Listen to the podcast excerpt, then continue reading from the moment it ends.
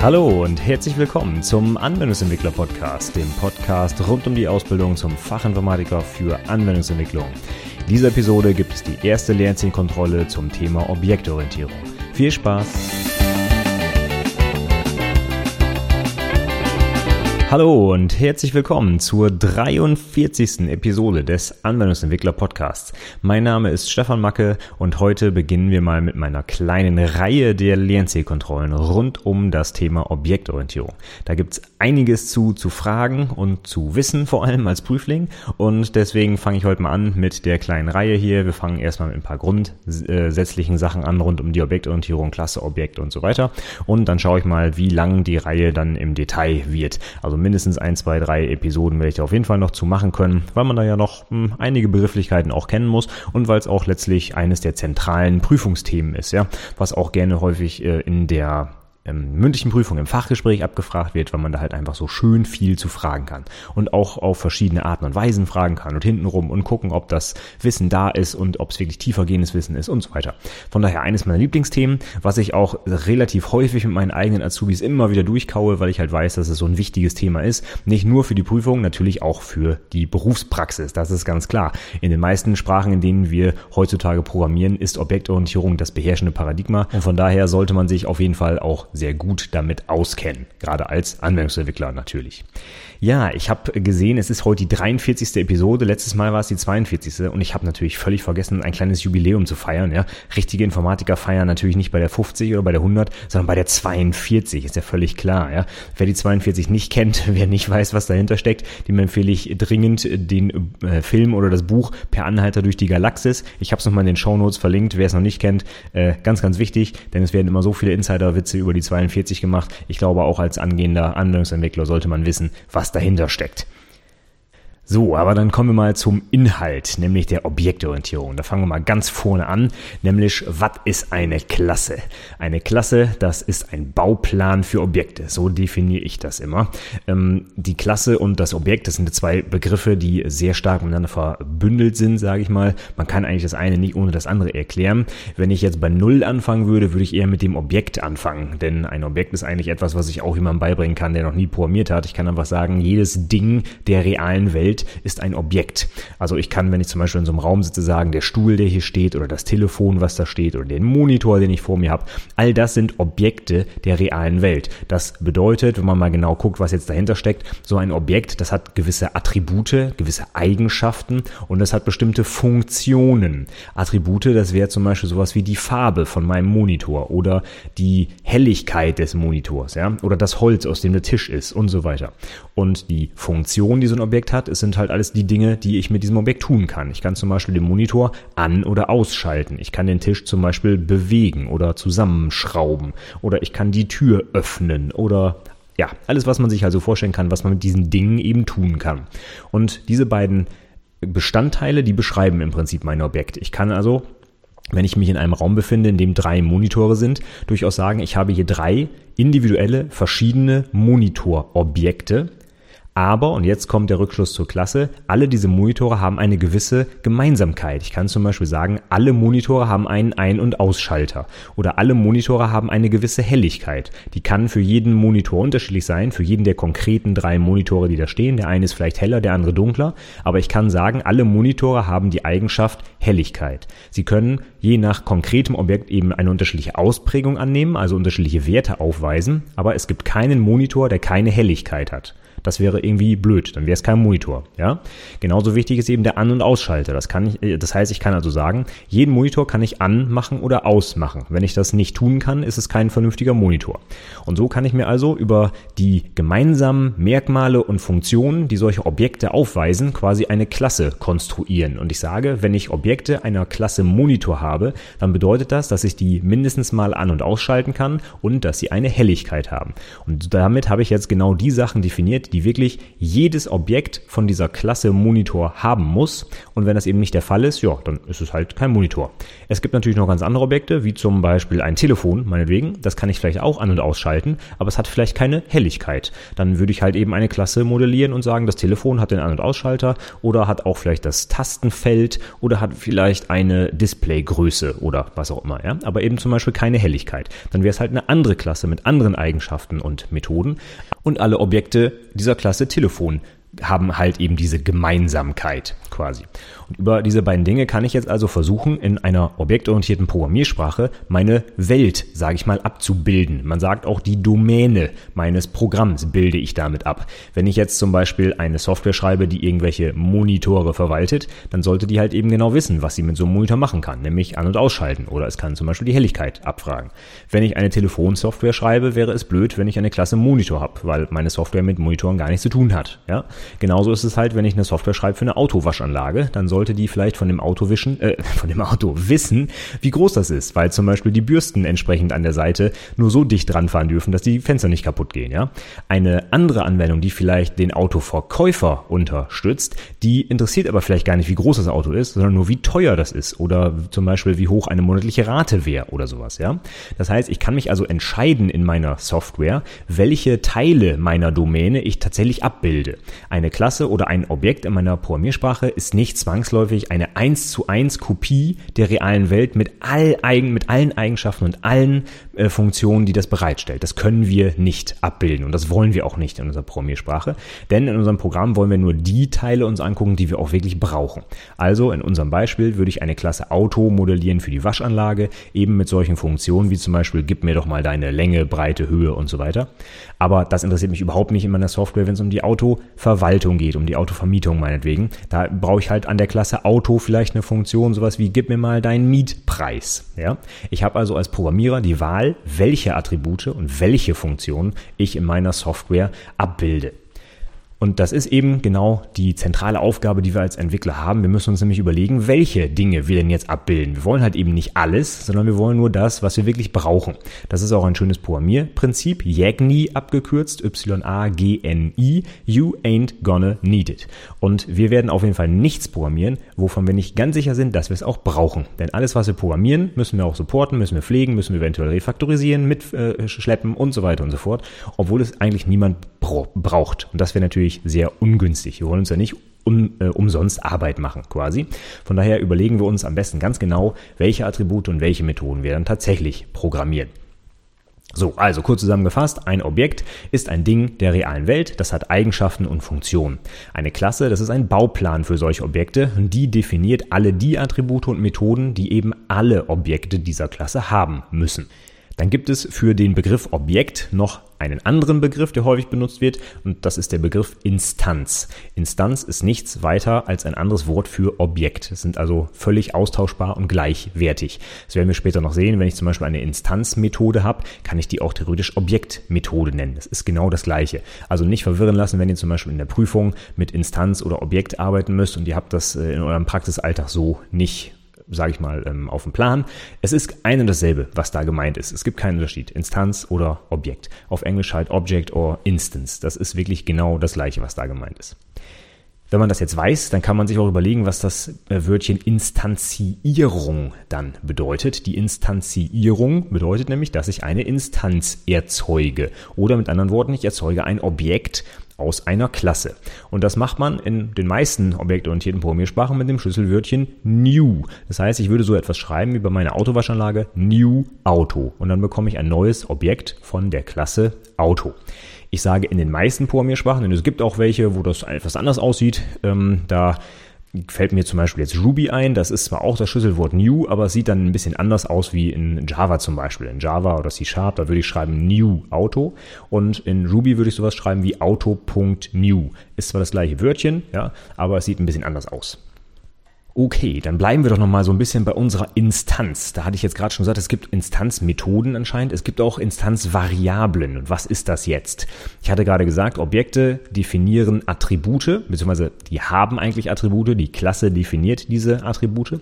Und wenn ich jetzt diese Attribute irgendwie speichern möchte in meiner Programmiersprache, dann brauche ich etwas, wo die Werte rein geschoben werden. Und das sind klassischerweise Variablen. Das kennen wir ja schon aus der Programmierung. Und jetzt ist die Frage, wo hängen diese Variablen? Wenn wir aus unseren, ähm, äh, an unsere Methoden zum Beispiel vom letzten Mal zurückdenken und wir definieren Variablen innerhalb unserer Methode, dann sind das sogenannte lokale Variablen, weil sie nur innerhalb dieser Methode gültig sind, ganz lokal auf die Methode bezogen.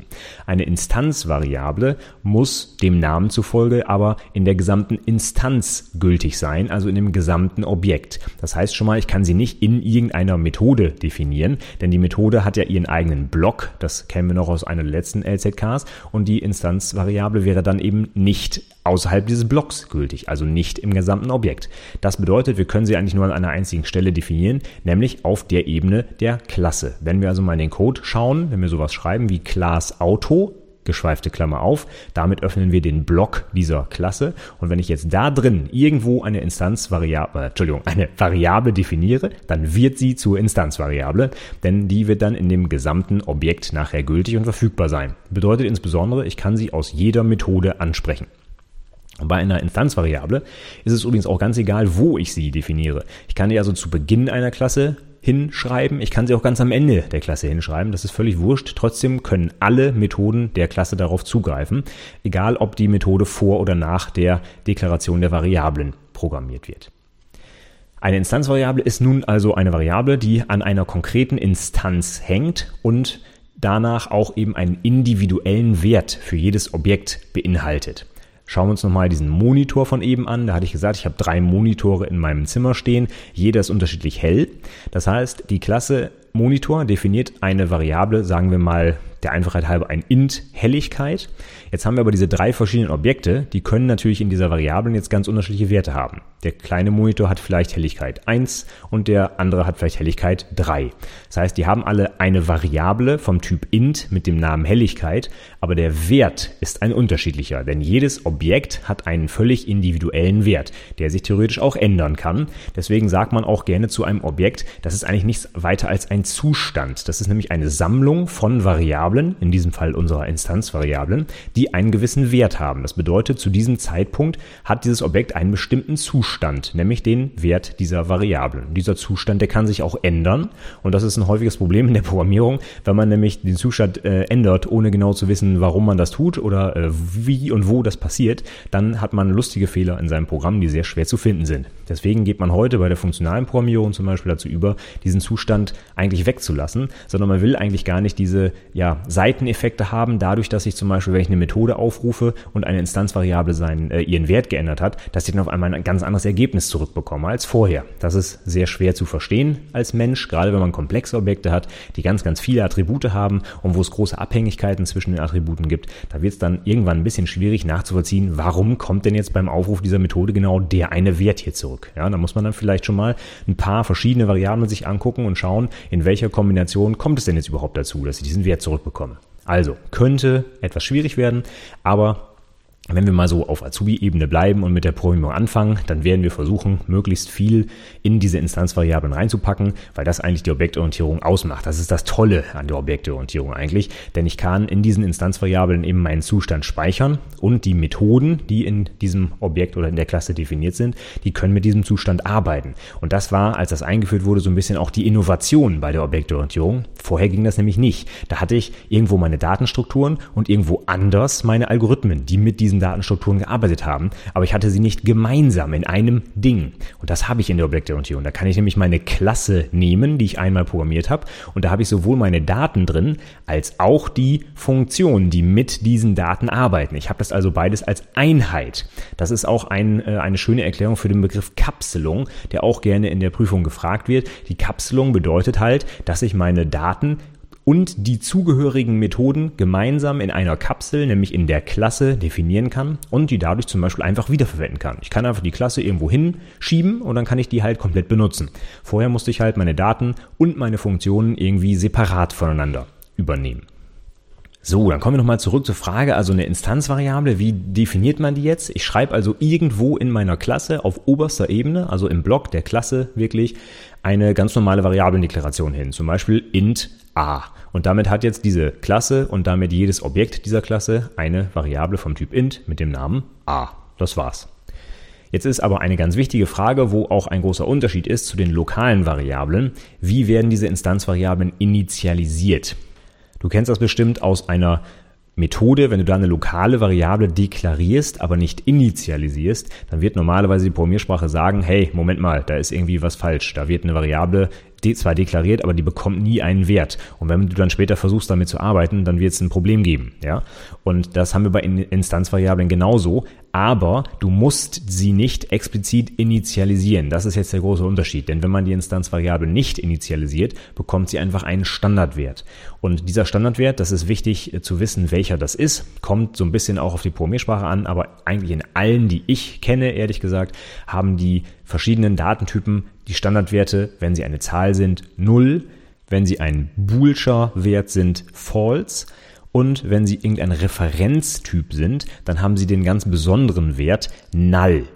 Und Null, das ist ein ganz tolles Konzept. Darüber habe ich vor einigen Wochen schon mal so einen tollen Link der Woche gepostet. Und zwar, warum Null eigentlich der größte Fehler in der Informatik war, der jemals gemacht wurde quasi. Weil er uns nämlich bis heute eigentlich immer in der Programmierung verfolgt. Vielleicht hast du selber schon mal irgendwo einen Null-Pointer gehabt. Das bedeutet, wir haben eine Variable, die hat keinen Wert. Das bedeutet letztlich dieses Null. Und an dieser Variablen wird dann irgendwas aufgerufen. Zum Beispiel eine, bleiben wir bei dem Auto von eben. Und ich mache jetzt Auto get length Länge, aber das Auto ist null, das ist also nicht initialisiert, es hat keinen Wert, dann gibt es diesen Null Pointer, weil versucht wird, an einem Objekt, das es nicht gibt, etwas aufzurufen.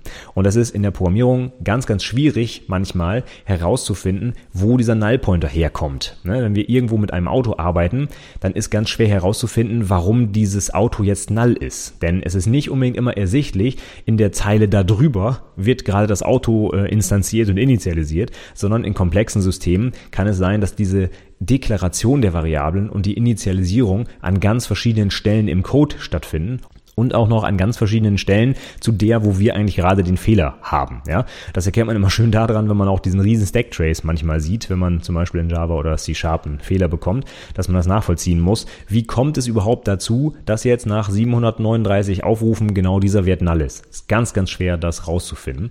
Und von daher, wenn es irgendwie geht, tu alles Mögliche, damit du nicht mit solchen Null-Werten rumhantieren musst. Dazu kann ich nochmal den Artikel empfehlen. Ich werde den auch nochmal in die Shownotes packen. Aber merk dir erstmal, Null ist böse. Wir wollen kein Null. Wir wollen nicht mit Null arbeiten. Aber jetzt nochmal vielleicht zurück zur Frage, was ist denn jetzt überhaupt Null? Ich hatte es gerade schon kurz gesagt. Also Null ist im Prinzip einfach der Standardwert für Referenztypen. Das heißt für alle Datentypen, die eben nicht die primitiven Datentypen sind, wie zum Beispiel int und char und so weiter. Und der erste nicht primitive Datentyp, den du sehr wahrscheinlich schon hundertmal benutzt hast, ist String. Ja, String ist zum Beispiel in Java ein Referenztyp und wenn ich einen leeren, na, Entschuldigung, leerer String ist falsch, ein leerer String ist ein gültiger String, aber wenn ich einen String nicht initialisiere, dann hat er den Wert Wert null.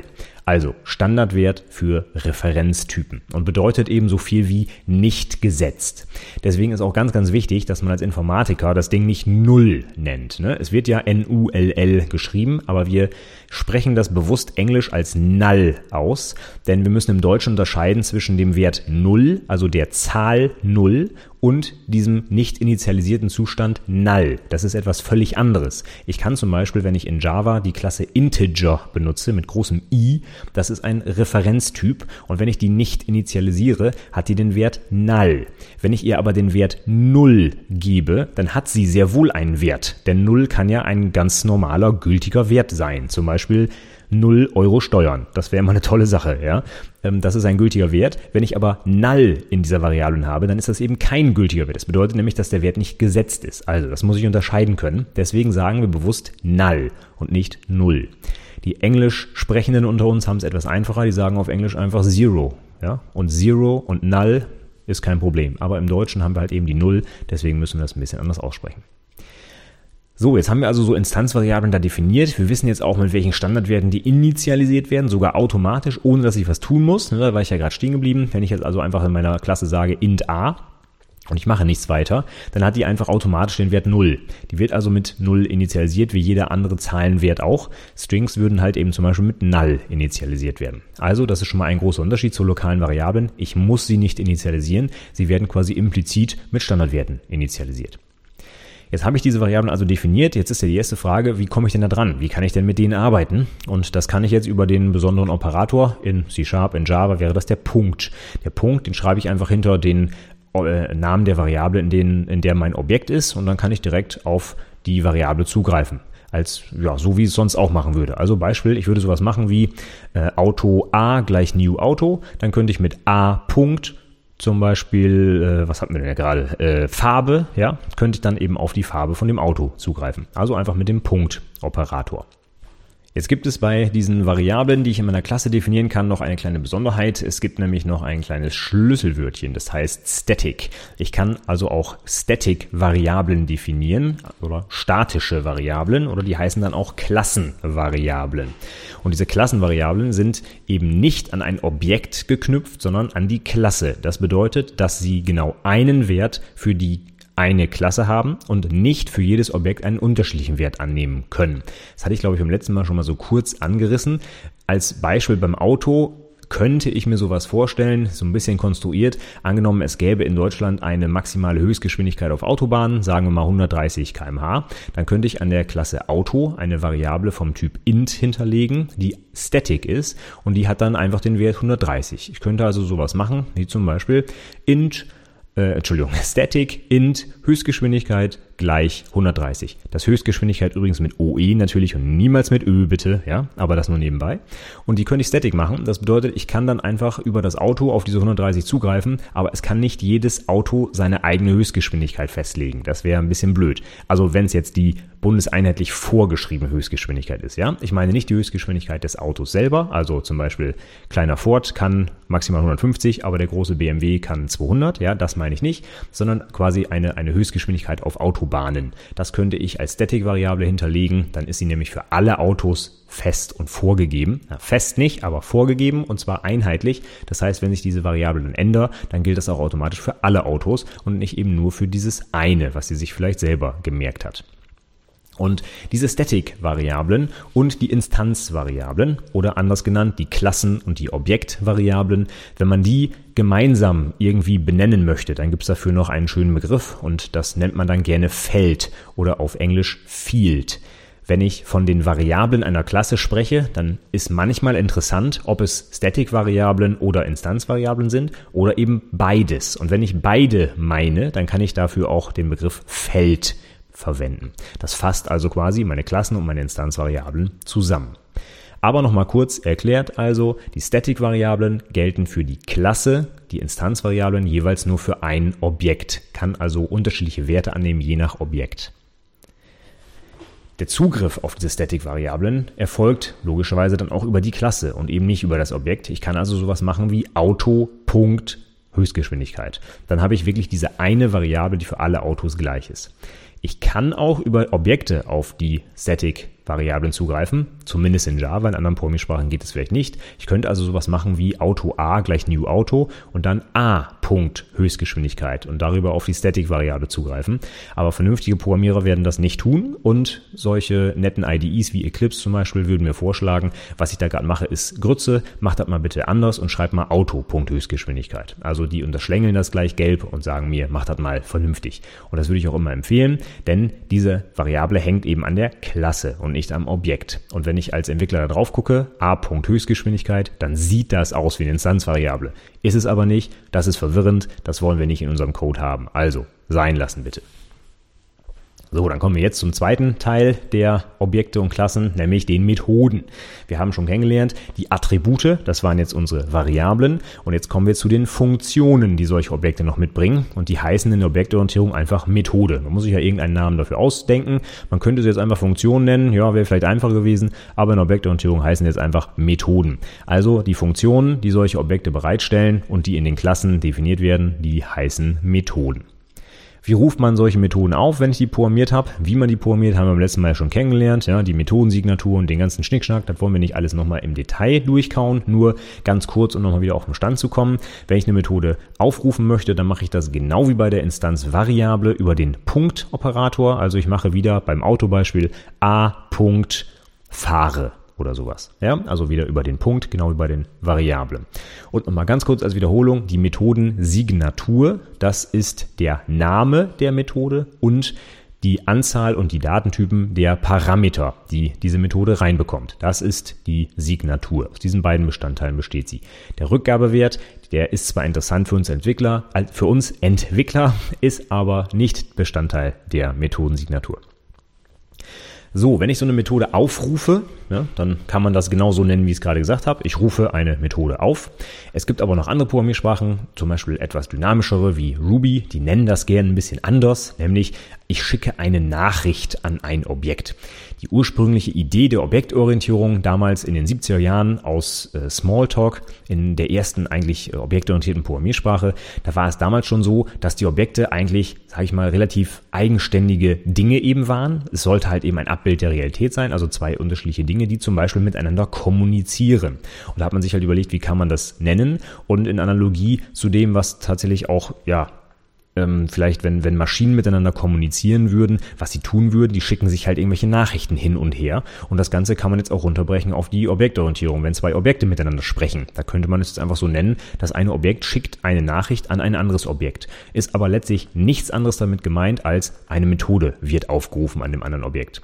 Also wenn ich jetzt zum Beispiel sage, bei meinem Auto, ähm, was hatte ich jetzt gerade, fahre, ja, dann kann ich sagen, ich rufe die Fahre-Methode auf. Ich kann aber auch sagen, ich schicke dem Auto die Nachricht fahre. Ja, das ist identisch. Es meint das Gleiche, ist nur eine etwas andere Art und Weise, sich auszudrücken. Und gerade zum Beispiel im Ruby-Umfeld wird diese Ausdrucksweise sehr häufig benutzt. Also nicht wundern, wenn man mal so ein paar Texte über Vektororientierung liest und dann sprechen die Leute ständig von irgendwelchen Nachrichten. Das ist einfach nur gemeint, dass da Methoden aufgerufen werden.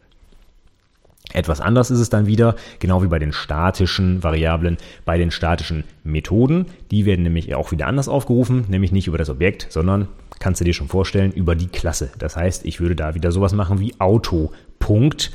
Und jetzt müsste ich mir schon ein bisschen mit überlegen, was wäre denn eine mögliche statische Methode bei einem Auto? Also eine Funktion, die für alle Autos identisch ist. Ja, da fällt mir jetzt einfach mal spontan nichts ein, ist auch nicht so wichtig, aber wenn es sowas gäbe, würde ich das eben als statische Methode abbilden und nicht als Instanzmethode, dann könnte diese statische Methode auch nicht auf die Instanzvariablen zugreifen, das ist ganz wichtig. Alles, was im statischen Kontext definiert ist, kann nicht auf das dynamische zugreifen, also auf die Instanzmethoden und Instanzvariablen. Umgekehrt geht das sehr wohl. Ich kann aus einer Instanzmethode eine statische Methode aufrufen, ich kann auch ein statisches Feld abfragen, das geht auch. Aber umgekehrt, das geht nicht. Also immer wenn ich im Static-Kontext bin, kann ich nicht auf Instanzmethoden und Instanzvariablen zugreifen. Ist auch logisch, denn wir hatten ja gerade gesagt, die Klassenmethoden und die Klassenvariablen, die gelten für die gesamte Klasse und nicht auf, für ein konkretes Objekt. Und wenn ich jetzt aber aus dieser Klassenmethode auf die Instanzvariable eines Objekts zugreifen könnte, dann wäre die Methode ja nicht mehr allgemein gültig. Das darf also nicht funktionieren. So, dann kommen wir noch zu einem weiteren Fachbegriff, den man durchaus kennen könnte. Und zwar haben wir jetzt kennengelernt, es gibt Attribute und es gibt Methoden in so einer Klasse. Wenn ich jetzt beides gemeinsam benennen möchte, weil ich darüber sprechen möchte oder darüber einen Artikel schreiben will, dann brauche ich dafür vielleicht auch so einen Oberbegriff. Und da wird gerne der Begriff Member benutzt, also das englische Wort für Mitglied. Ja, ich würde das nicht als Mitglied auf Deutsch äh, nennen, aber ich sag auf äh, Deutsch eigentlich auch immer Member dazu. Also wenn ich die Member einer Klasse, wenn ich davon spreche, dann sind, ist das der Oberbegriff für alle Felder und Methoden. Das heißt, es werden also auch alle statischen Methoden und Variablen darunter verstanden, ja. Also, das heißt im Prinzip Member sind die statischen Methoden und Variablen und die Instanzmethoden und Variablen. Wenn ich da, wenn ich dafür irgendwie einen Oberbegriff brauche, weil ich darüber gerade sprechen will, dann kann ich dafür den Begriff Member verwenden. Ja, dann haben wir eigentlich alle wichtigsten Begriffe der Objektorientierung, Klasse äh, und, und Objekt, Methode und Attribute durch. Aber zwei Kleinigkeiten noch einmal zum Abschluss und zwar nochmal etwas Konkretes zu Java.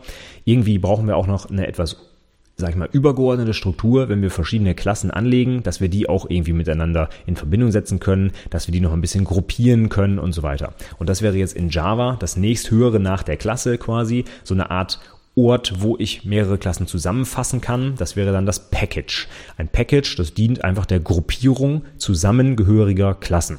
Das wenn man es mal überträgt aufs Dateisystem zum Beispiel, wäre das einfach ein Ordner, ein Verzeichnis in einem Dateisystem. Und da packe ich dann zum Beispiel all die Klassen zusammen rein, die irgendwie zusammengehören. Ich hätte also zum Beispiel meine Autowaschanlage und meine Klasse Auto und vielleicht noch meine Klasse was weiß ich, Autowaschanlagensteuerung, ja, was mal ganz komplex machen, sind ja in Java, da kann man ruhig ganz lange Klassennamen verwenden und die packt man dann zusammen in das Package äh, meine tolle Autowaschanlage. Das wäre ein dober Package-Name und vor allem, weil man in Java nur Kleinbuchstaben benutzen darf und auch keine Bindestriche, wird das dann etwas schwer zu lesen, aber das könnten wir so tun. Also ein Package ist nichts weiter als ein Ordner, in dem mehrere Klassen, die optimalerweise irgendeine Beziehung zueinander haben, zusammengefasst werden, damit man sie leichter verwalten kann. Und jetzt haben wir aber ein kleines Problem. Wenn wir nämlich jetzt Klassen aus einem anderen Package brauchen, weil zum Beispiel die Autowaschanlage auch gerne nochmal ihre Abrechnung an das Kassensystem melden möchte und diese Kassenklassen, oh, jetzt wird's interessant, sind in einem anderen Package, dann muss äh, dieses Package erstmal importiert werden, beziehungsweise die Klassen dieses Packages müssen importiert werden, damit die Autowaschanlage das überhaupt benutzen kann. Denn in Java ist es so, dass die Klassen eines Packages nicht automatisch alle anderen Klassen, die es irgendwo da draußen in der Welt noch gibt, zur Verfügung haben, sondern ich muss explizit sagen, welche Klassen ich denn so benutzen möchte. Und das mache ich mit dem Import-Schlüsselwort. Deswegen sieht man auch, wenn man in Java ganz oben mal in die Klasse schaut, als allererstes nach der Package-Definition, in der ich sage, in welchem Package ich selber bin, bin, also meiner Klasse, stehen äh, als allererstes die Import-Statements, wo dann steht, welche anderen Klassen diese lokale Klasse benutzen möchte. Also müsste zum Beispiel meine Klasse Auto wenn die direkt an das Kassensystem was melden sollte, was nicht so sinnvoll wäre, aber angenommen, die müsste das tun, dann würde da oben stehen, Package, meine tolle Autowaschanlage, Import, mein tolles Kassensystem, Punkt, Kasse. Und dann ist die Klasse Kasse, mein Gott, ich habe mir echt bescheuerte Beispiele ausgedacht, aber die wäre dann in der Klasse Auto verfügbar und dann könnte das Auto zum Beispiel sowas machen wie äh, Kasse K gleich New Kasse, K. Punkt, rechne ab, 5,79 Euro oder sowas. Ja, das könnte man dann tun. Das ist quasi dann der Oberbegriff, um in Java mehrere Klassen zusammenzufassen, ein Package und mit dem Import importiere ich mir dann die Klassen aus fremden Package, um die zu, Packages, um die zu benutzen. So, damit haben wir für heute erstmal alles fertig. Ah, bevor mir wieder gesagt wird, ich vernachlässige hier die .NET-Leute. Das Konzept eines Packages gibt es in .NET nicht. Da sind das quasi die Namespaces. Unter C Sharp zum Beispiel oder Visual Basic kann ich Namespaces definieren, die letztlich nichts anderes sind als Packages. Nur, dass es in Java eine, sage ich mal, harte Verdrahtung gibt mit den Ordnern im Dateisystem. Wenn ich also meine Klasse in ein Package lege, muss die auch im Dateisystem auf der Festplatte in der entsprechenden Ordnerstruktur, die zur Package-Struktur passt, liegen. In C Sharp ist das nicht so. Da kann ich einfach Namespaces definieren, die müssen aber keine äh, Beziehung zu den, den entsprechenden Ordnern auf der Festplatte haben. Es wäre schön, muss aber nicht. Ja? So, damit wären wir durch. Ich habe es mal wieder ziemlich genau auf die 30 Minuten geschafft. Das ist super. In den letzten Leerzielkontrollen waren immer ein bisschen länger. Aber heute habe ich es mal wieder genau gepackt. Das ist schon mal sehr gut. Das war übrigens heute die äh, letzte Episode für das Jahr 2015. Ich mache jetzt erstmal so eine kleine Weihnachtspause. Ich hoffe, das ist okay. Und ich bin erst dann im Januar 2016 wieder mit der nächsten Episode am Start. Aber dann geht es natürlich weiter. Wir haben noch ganz, ganz viel zu lernen bei der Objektorientierung und von daher keine Angst. Ich werde auf jeden Fall weitermachen. Wenn du dich in der Zeit schon mal einlesen willst oder nochmal tiefer einsteigen willst in das Thema Objektorientierung oder Java insbesondere, dann kann ich wie immer zwei super Bücher empfehlen, nämlich einmal die Einführung in Java aus dem Rheinwerk Verlag und natürlich Java ist auch eine Insel, auch aus dem Rheinwerk Verlag. Wie immer meine Standardliteratur rund um Java.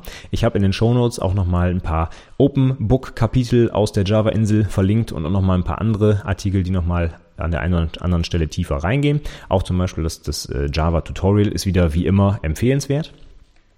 Und wenn du dir die Sachen anschauen willst, dann kannst du es am besten über die Show Notes machen. Die Adresse ist wie immer anwendungsentwicklerpodcast.de slash 43, 43, also für die 43. Episode heute. Ja, es freut mich, dass du mir so lange treu warst und dass ich dieses Jahr sehr erfolgreich beenden kann mit ganz vielen Downloads und ganz viel Feedback und ganz viel positiven Rückmeldungen von meinen Hörern und den Bloglesern.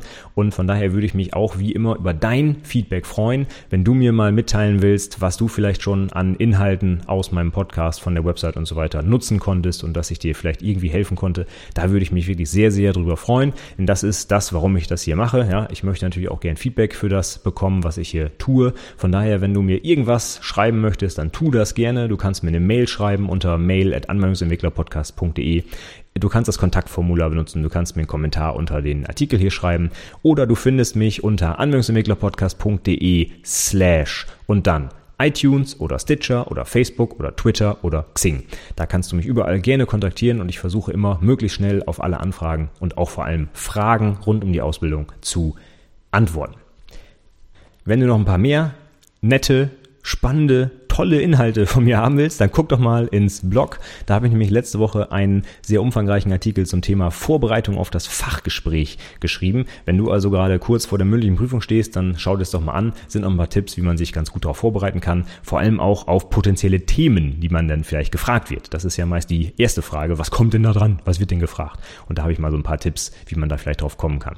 Und ich habe auch noch einen schönen Link der Woche gehabt, nämlich Innovationen in Legacy-Systemen. Ja, ich bin ja auch häufig in Legacy Systemen unterwegs und entwickle da neue Sachen rein. Und ich habe dann äh, schönen Link der Woche, wo es auch darum geht, ja, wie man in diese Legacy-Systeme noch mal ein bisschen innovative, coole Sachen einbauen kann. Also kann ich dir empfehlen, schau doch mal rein. Und zuletzt, wie immer, die Empfehlung, wenn du magst, trag dich in meinen Newsletter ein unter anwendungsentwicklerpodcast.de slash Newsletter. Da bekommst du immer sofort eine Info, wenn es eine neue Podcast-Episode gibt und natürlich auch meine Links der Woche, die gibt's immer schon vorab. Und ja, alle möglichen anderen Dinge, wenn ich irgendwie in Kommunikation mit meinen Hörern treten will, mache ich das immer als erstes über den Newsletter. Also wenn du Bock hast, trag dich ein, kannst dich auch jederzeit wieder austragen, es gibt da keine Verpflichtung. Ähm, ja, kostet auch nichts übrigens, ja, alles weiterhin kostenlos, was ich hier anbiete. Von daher, wenn du möchtest, trag dich einfach gerne ein. Das nächste Mal hören wir uns dann Anfang 2016, wenn ich mit der nächsten Objektorientierungs-Lernzielkontrollen-Episode weitermache. Und bis dahin wünsche ich dir ein paar schöne Weihnachtstage, wenn du es noch Ende 2015 hörst, die Episode hier. Wenn du es mitten im Sommer hörst, dann ja, äh, einfach ignorieren, was ich erzähle. Ansonsten frohe Weihnachtsfeiertage, einen guten Rutsch ins Jahr 2016 und bis zum nächsten Jahr. Vielen Dank fürs Zuhören und bis dann. Tschüss.